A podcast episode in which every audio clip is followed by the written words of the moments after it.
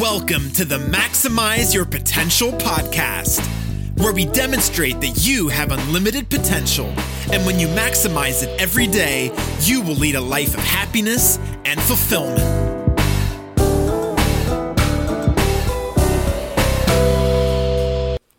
John Maxwell describes a dream as an inspiring picture of the future that energizes your mind, will, and emotions, empowering you to do everything you can to achieve it. Your dream is unique to you and should identify your purpose and potential. Now, your dream should be big. It should move you out of your comfort zone and stretch you. I sometimes refer to these dreams as an impossible goal, as it should be so huge that it feels daunting. So, question when you think about your own dream, if indeed you have one, does it do this? Now, I've already said that my own dream is that every child should have the opportunity of a college education, regardless of their financial status. This is a pretty lofty dream, and intentionally so. You see, it would be easy for me to give up on this dream as being out of reach, but I won't do so because I have a burning desire to make it come true, and it follows my purpose, which is to add value to others so that they can become the best version of themselves. As I grow, my dream is also layering and becoming even bigger. In addition to providing college scholarships and training youth, I also want to partner with my mentor to build schools in Africa. Not only that, I have a dream that by May 2026, my 60th birthday, I want to have built a university in Africa where we can teach leadership principles that will transform a whole continent. We'll dive deeper into how you can create your own dream or vision as we go through the book. But before we do so, let's review the four common reasons why people do not identify their dreams. Number one, other people saying you cannot do it.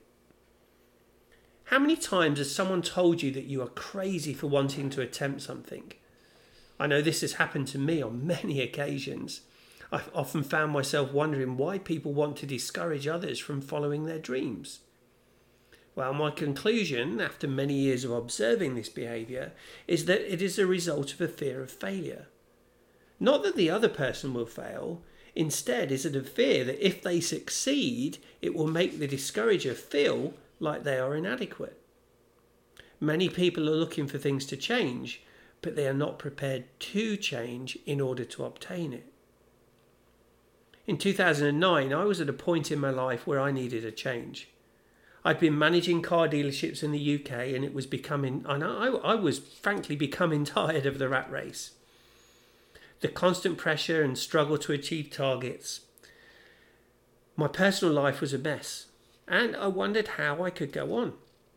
This was truly a low point in my life, and I needed a fresh perspective. So I decided that I would take a break and go to work on a cruise ship in the merchandise store. I remember people thinking that I was crazy. I was walking away from a high profile career and decent money to take a very low paying job with no responsibility. What they didn't see was that I needed to find myself and what was important to me my purpose. I got to see some amazing sights in those four months, ones that I would never have seen otherwise. This experience ultimately helped me to realize that I wanted to be somewhere that provided more. And that brought me to the US, the Walt Disney Company, and now the opportunity to make a difference to people all over the world through my teaching. Number two, giving in to past experiences.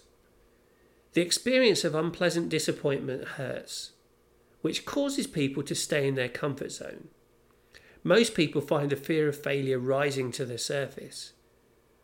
And disappointment is the gap between expectations and reality. In other words, what we think is going to happen and what actually happens. The cure for this is learning from what goes right in addition to what went wrong and altering your plan accordingly. If we all gave up at the first sign of failure, where would we be today?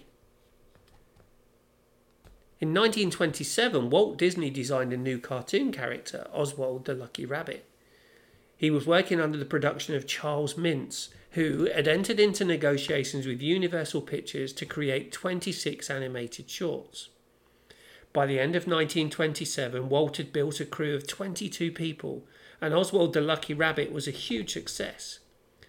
Little did Walt know, but behind his back, deals were being made between Mintz and several of Walt's animators to start a new studio and take Oswald away from Disney. In February 1928, Walt travelled to New York to meet with MGM and then Mintz in order to negotiate a new contract with improved terms, but they actually offered him roughly 20% less per short. The result of these meetings was not good for Walt Disney, and on March the 13th, 1928, he left New York to return to Los Angeles with no Oswald and most of his animators defected to Mintz and Universal. Imagine his disappointment, but did he give in?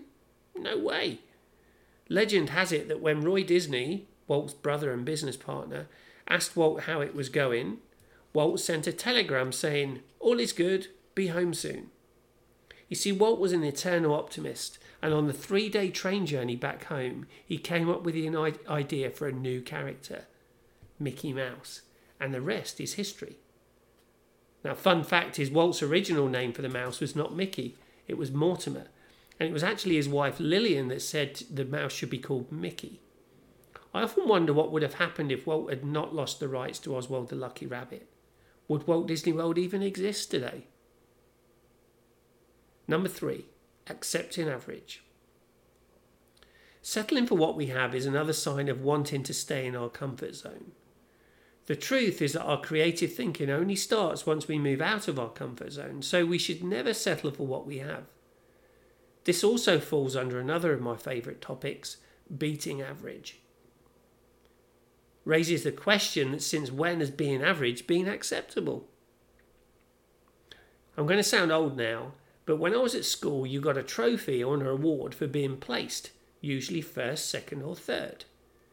Now we have participation awards where everyone gets recognised regardless of performance. I realise that it's important to encourage all kids to participate, but what sort of incentive is is this for wanting to excel and be the best you can be? You see, average is a figure achieved by dividing the sum by their set number. Therefore, if everyone settles for the average, the effect is that overall performance goes down because the sum will be less, but the set number remains the same. We should always be looking for constant improvement because if you are staying still, you're actually falling behind as others progress. Number four, low confidence. I believe we all have an enormous amount of untapped potential in our minds, and a lack of confidence is one of the major culprits for keeping this potential hidden. It is said that we only use around 10% of our mind's potential. So even if we increased our current uses by 50% and therefore reached 15% of our potential, we would still have a whopping 85% untapped. Lack of confidence could occur as a result of the first three points, and it can be overcome by identifying your passion, your desire, and then living it every day. If you are not confident in yourself and your ability, quite frankly, why should anyone else be? In this book, I'm going to introduce you to 10 steps that I personally use to get to the stage where I am able to live my life of freedom and happiness. You can do the same if you follow these 10 steps to freedom. As I will keep repeating, this process only works if you are prepared to put in the effort and follow the steps. You will get out of this process as much as the effort that you put in. I'll provide all of the tools that are required for you to build the life that you deserve, but I cannot make you pick them up and use them. That's up to you. That's your choice. One of my favourite proverbs is you can lead a horse to water, but you cannot make it drink.